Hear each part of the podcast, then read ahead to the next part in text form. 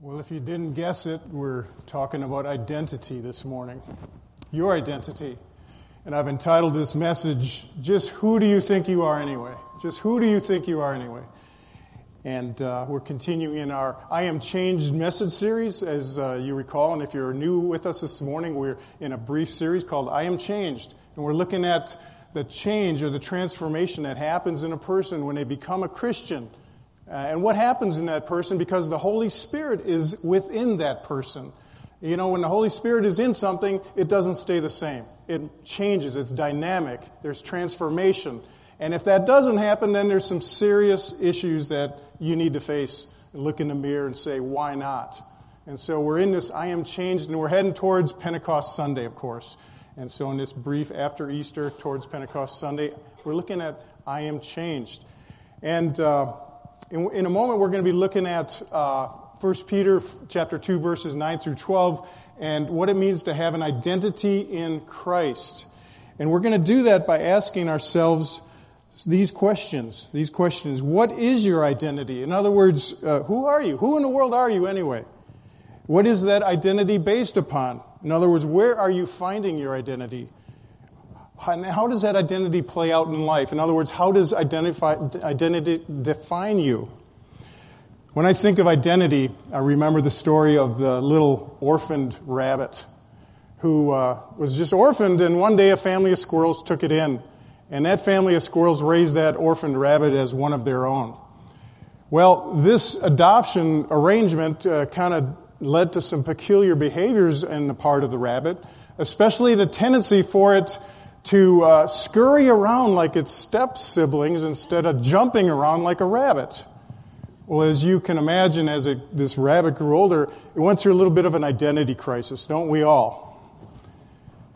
Well, so he said, said I'm going to go to my step parents, my, my, my squirrel step parents, and discuss this problem. And so he confessed that he, he really had trouble differentiating whether he was really a rabbit or a squirrel. And he, he, he, said, I'm just not like my step siblings. And he was very confused, as you can imagine, and quite unhappy in life. Well, to this, his uh, squirrel step parent simply said, Don't scurry, be hoppy.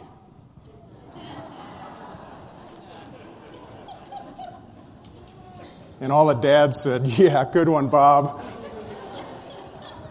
I specialize in dad jokes. Well, in all seriousness, when we think about identity more seriously, what we find is we really think about our lives is that identity is at the core of just about everything in life. It both drives us and defines us. And if you think about that, that can be a vicious circle especially if we got the wrong identity going. Because we want to be something, and that's what drives us towards something, and then we find something, and then it defines us, and then we are driven in that all the more. And you can see how this could become a vicious cycle in your life. And if you got the wrong identity going, it can be very hard to break out of that. But I've got an answer for you this morning. And now, uh, so, so it defines us and it drives us, but more than ever, I think more than ever in most of our collective memory, we're finding that identity is something that's confusing. It's, it confuses us. And we look at our culture and we see so much identity confusion.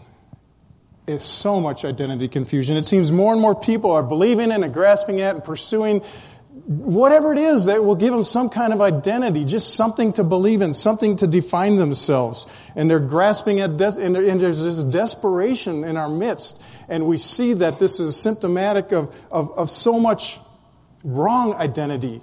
And it's just simply identity confusion.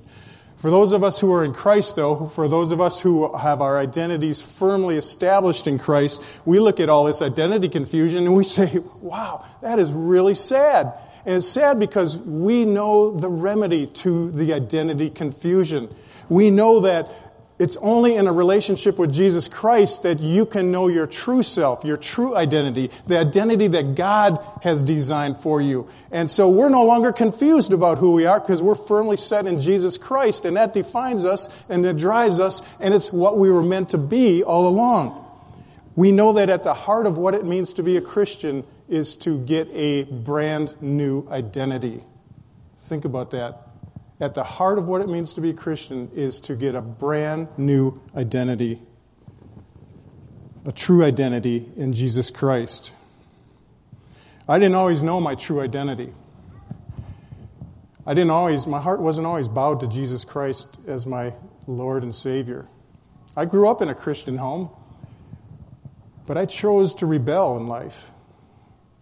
And so I, looking back, have this period in my life where I was confused. My identity was not based on Jesus Christ. He was not always my identity. Instead, my identity was based on a pathetic mix of immoral behavior and material possessions and, and pursuits. And it included things like this that you're going to see on the screen.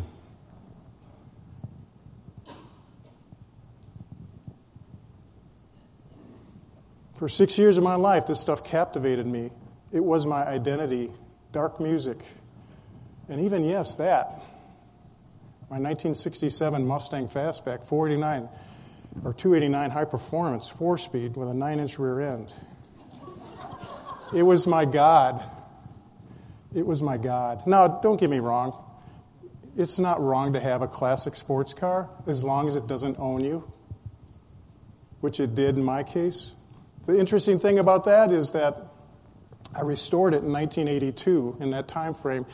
And in the middle of restoring that, I had a crisis of awakening as far as my identity goes. God broke through into my life in a most vivid way.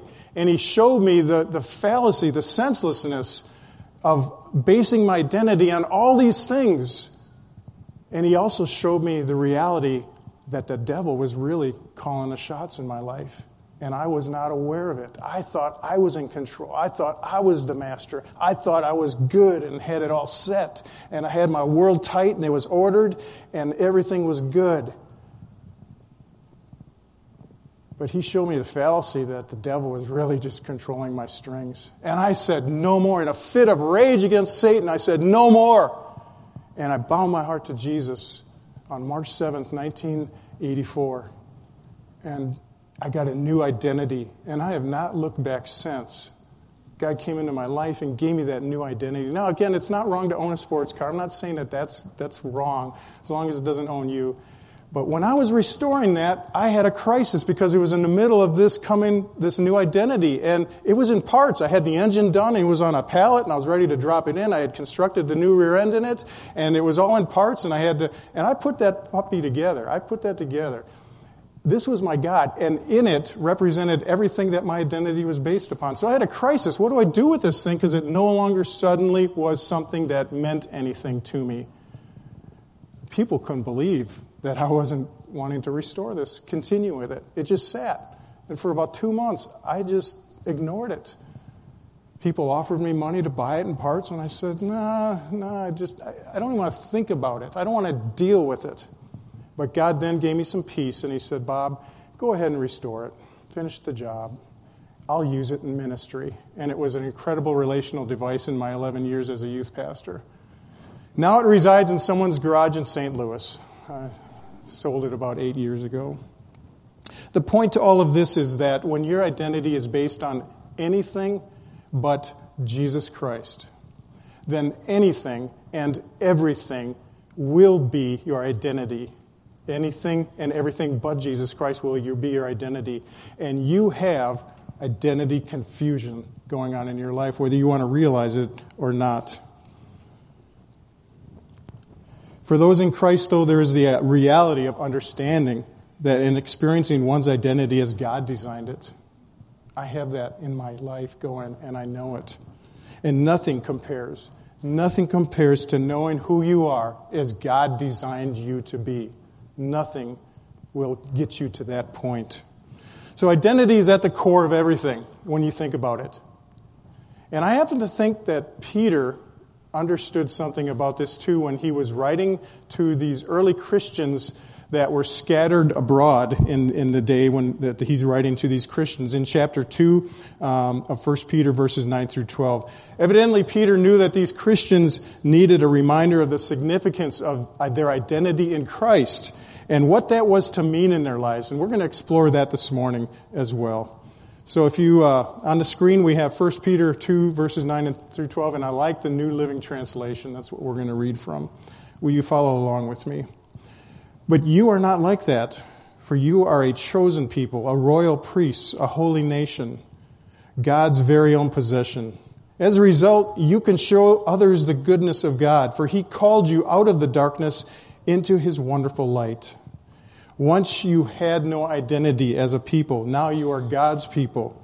Once you received no mercy, now you have received God's mercy.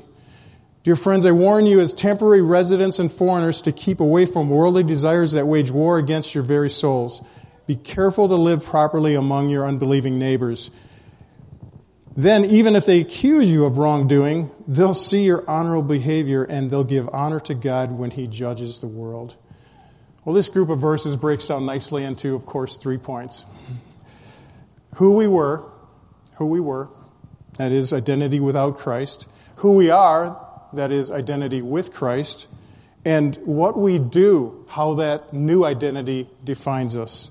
So let's look at who we were. Uh, yeah, who we were. Verse 10. Peter reminds these Christians that they were living as exiles throughout, uh, and specifically the provinces of Pontus, Galatia, Cappadocia, Asia, and Bithynia. They were exiled.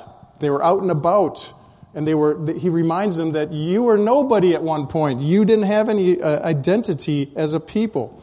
And by the way, there's various opinions on whether Peter's really writing to just Jewish Christians here or Christians that are inclusive of Jews and Gentiles. We're going to assume that he's writing to all Christians. I think that that is the better case. So he states in verse 10, once you had no identity as a people. He's really referencing some Old Testament verses in Hosea that uh, describe the Jewish nation as not having once had an identity. But the point being is that there was a time when the true identity of these Christians was not known to them. They, whether it be Jew or Gentile, they weren't certain of who they were. As you can imagine, there was identity confusion, to say the least. Well, the same thing holds true for us today, for you, me, and every Christian alive. The same thing holds true. There was a time when you and I had no identity. You and I had no identity, or more accurately, we did not know our true identity.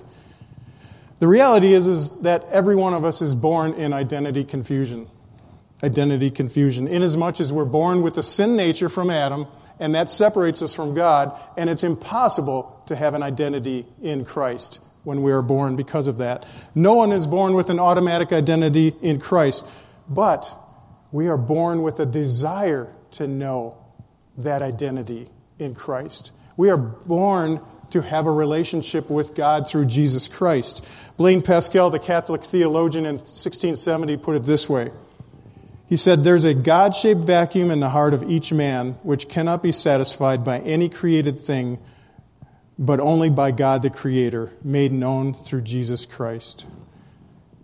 We, we are meant to have a relationship with God. We are meant to find our identity in Christ. There's this vacuum inside of us that will never be filled by anything but Jesus Christ and that identity that can come through Him. But at birth, we're all separated from God, and our identity is not in God. In fact, our true identity can never be made known in reality. We're always in identity confusion until the day we bow our hearts to the Lordship of Jesus Christ in our lives. If you don't have Jesus Christ in your life today, friend, you're living with identity confusion. Whether you really want to own up to it or not, deep down, I knew I had identity confusion, even though I thought I had I, my identity was secure and, and in place. All those years I was rebelling. Well, that takes us to the second point. So we talked about who we were. Let's talk about who we are now. After reminding these Christians that they once had no identity, Peter continues in verse 10 by stating, Now you are God's people. Once you were a nobody, had no identity, but now you are God's people and underscores this with some words at the end of verse 9 For he called you out of the darkness and into his wonderful light. He called you out of the dark. He called me out of my darkness, out of the darkness, and into the wonderful light of a relationship with him. So, as if being born with identity confusion were bad enough, Peter adds that now, without Christ, we're walking in darkness. Without Christ, that is. And what comes to my mind is simply the inability to know the way. I am directionless in life. I am directionless in life without Christ in my life, without His light guiding my way. Next weekend, which is Memorial Day weekend, I have the privilege of riding um, in a bike ride, bicycle ride, uh, from Grand Rapids to Detroit.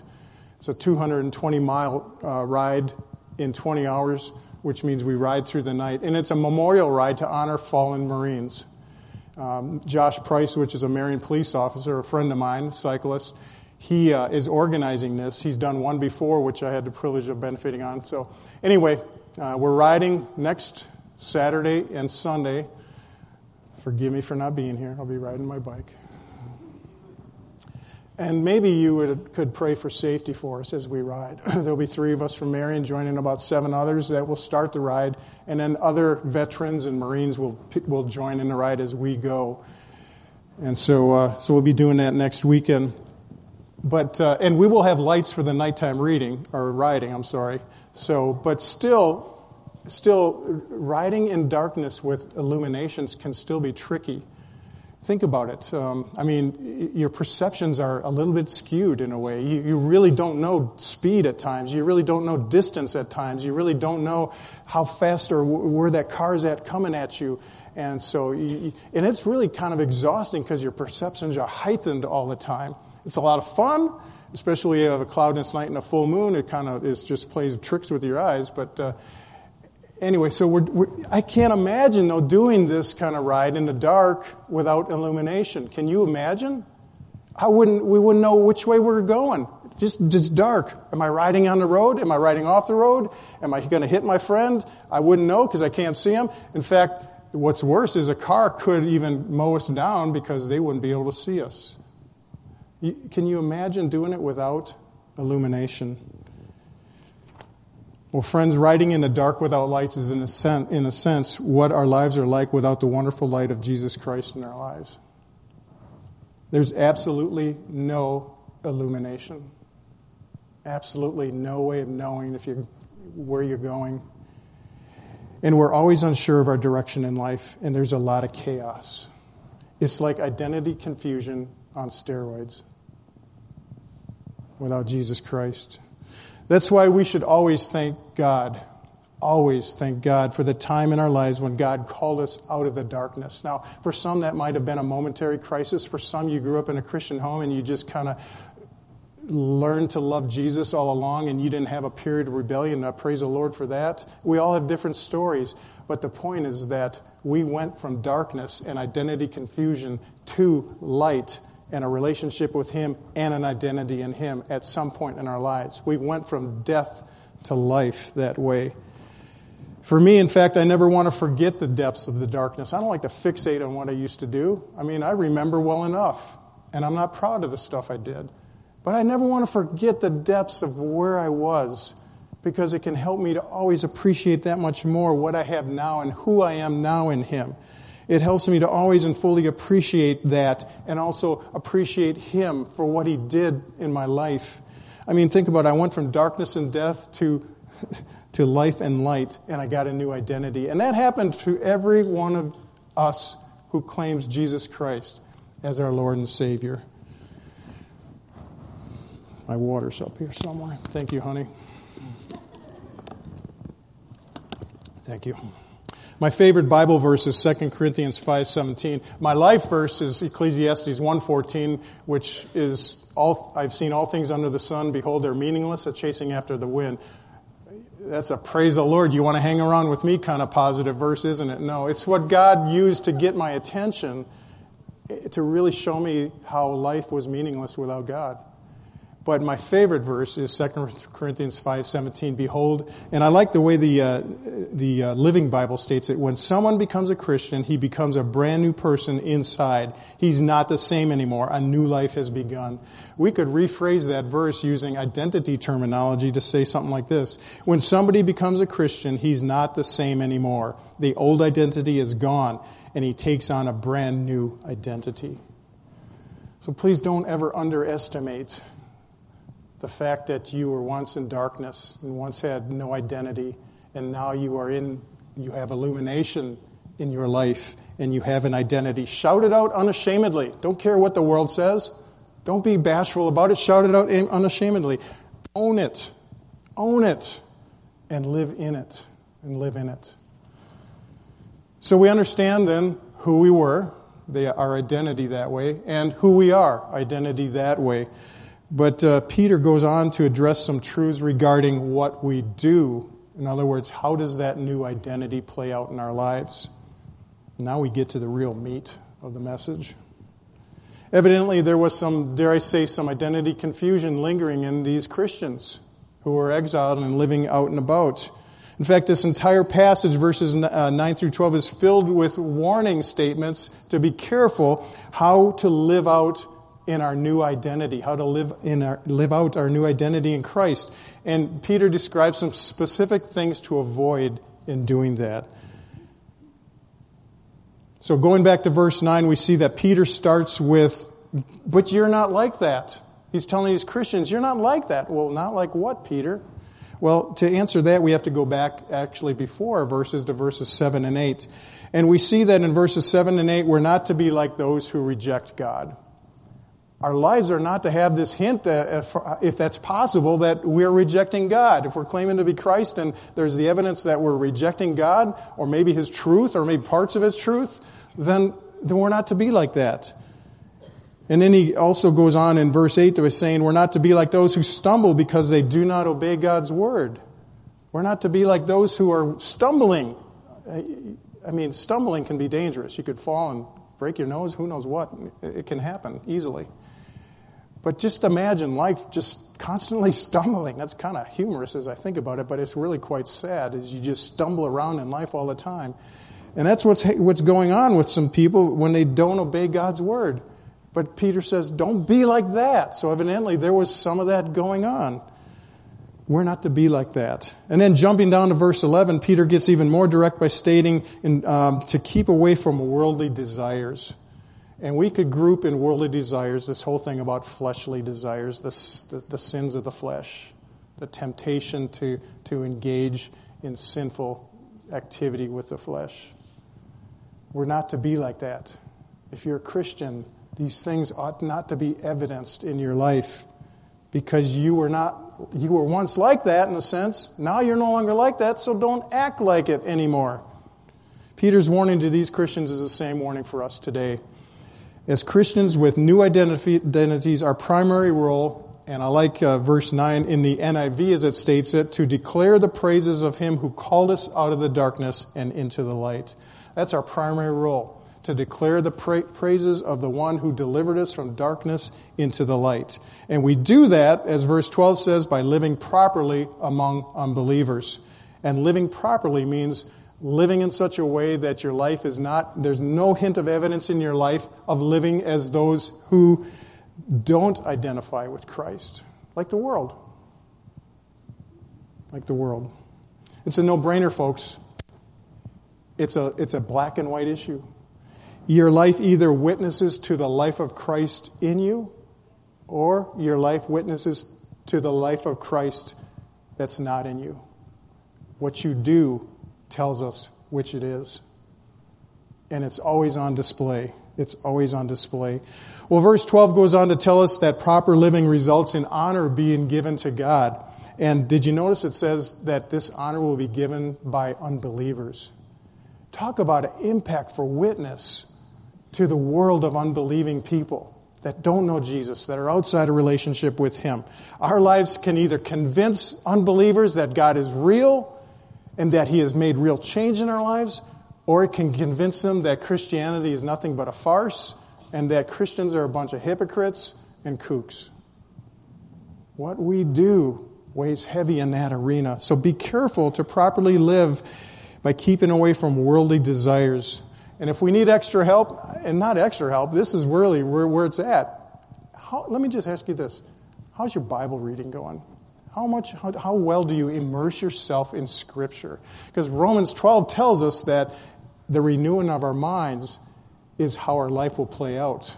And we're to renew our minds by Scripture, by the truth of Scripture. And as your mind goes, so your activity in life goes. And if you got activity that's off base and not descriptive of identity in Christ, then your mind is not being transformed by the right kind of truth.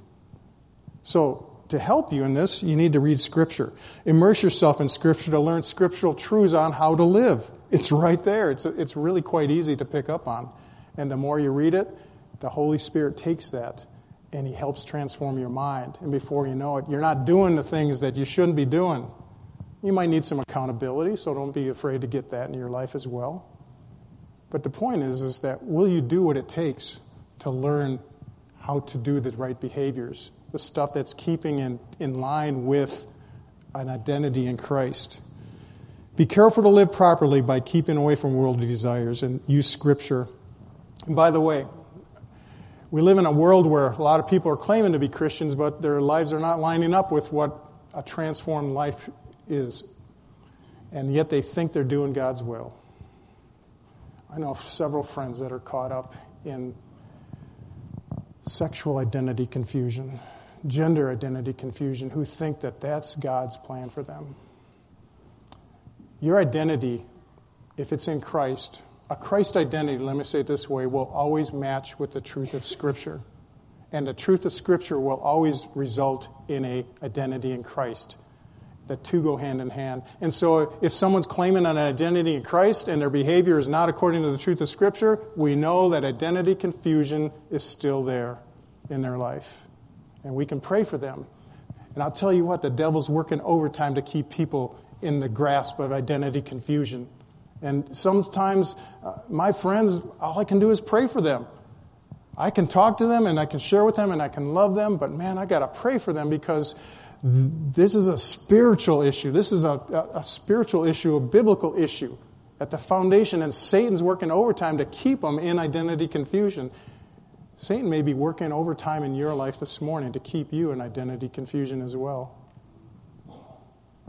I hope I hope you have a awakening. Maybe like mine, where you got so ticked at the devil where you thought you were in control, where you thought you had it all together, and when it came down to it, I had no idea who I was, and worse yet, that the devil was really controlling me. And I got so angry, I said, No more, no more.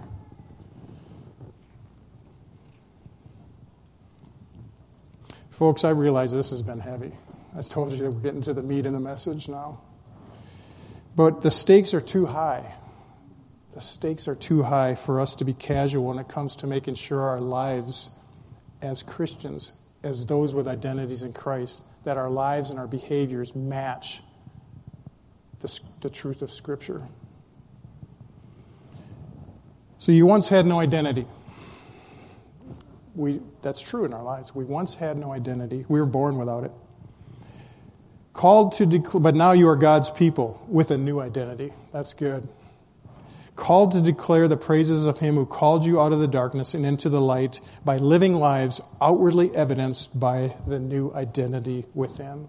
Let me say that again. Just think about that. You once had no identity, but now you are God's people with a new identity, called to declare the praises of him who called you out of the darkness and into this light. How? By living lives outwardly evidenced by a new identity within. I'd like to close uh, this morning with uh, where we began by playing that video again. I think uh, the video was, I, I loved it. it. It really spoke volumes. But maybe now, after what we've listened to from Scripture, we'll even see and, and receive from that video deeper truths. And maybe God would speak to us even in a more significant way.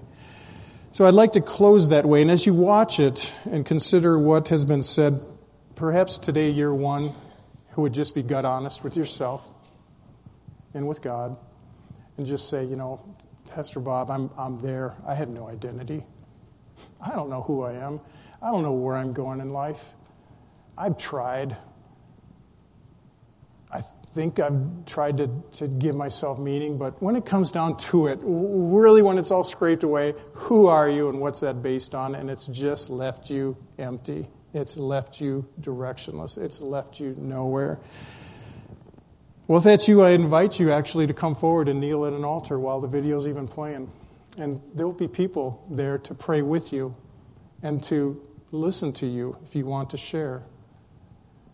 But would you humble your heart to come forward to an altar this morning? The worst thing to go do is go away from here still in identity confusion.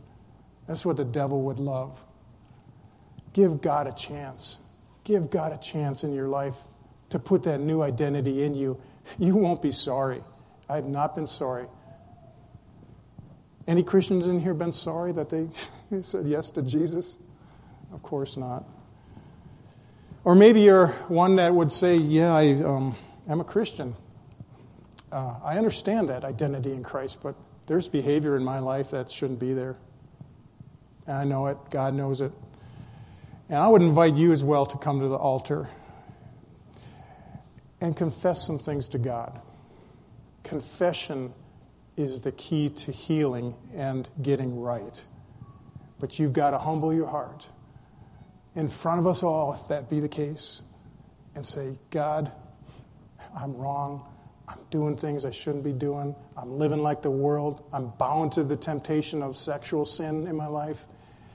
Whatever the case is, I'm just not living right. And I know that you want me to live right. I know that that identity in Christ needs to be what is displayed to the world in a better way. If that's you, I would invite you to come as well and kneel at an altar this morning. So as the video plays, my, my, my, my, my desire is simply this that you would just respond to God. Don't respond to me in a sense. I've said some pretty powerful directive words, but more importantly, respond to God, please.